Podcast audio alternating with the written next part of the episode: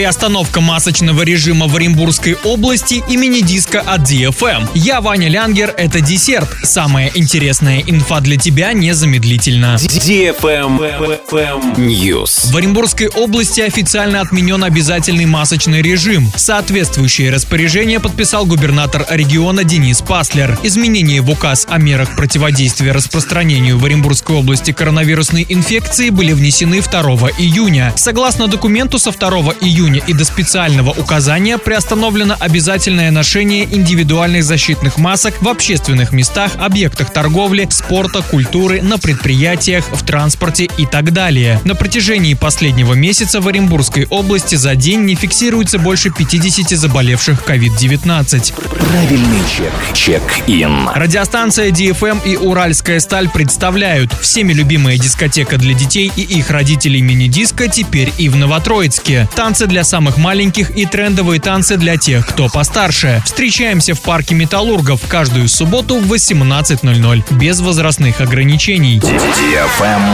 Лайк. Долгожданное открытие обновленного гастробара «Трава» на площади Воснецова 4 июня. Специальные гости на открытии – группа «Фонетика», а также ведущий, диджей, программа. Начало в 8 вечера. Бронь столов по телефону 42 42 82. Travel Guide. Новое арт-пространство с окнами-картинами появится на Кадашовской набережной в Москве. Здесь к 2024 году будет построен и введен в эксплуатацию новый музейный комплекс Третьяковской галереи. Здание решено построить в непосредственной близости к главному корпусу. Перейти в другие здания Третьяковки посетители смогут по остекленному переходу. Отмечается, что сходство окон с картинами будет обеспечено за счет рам и стекол, на которые с помощью цифровой печати нанесут фрагменты знаменитых живописных произведений. Все фасадные работы планируется закончить летом. На этом все. С новой порцией десерта специально для тебя буду уже очень скоро.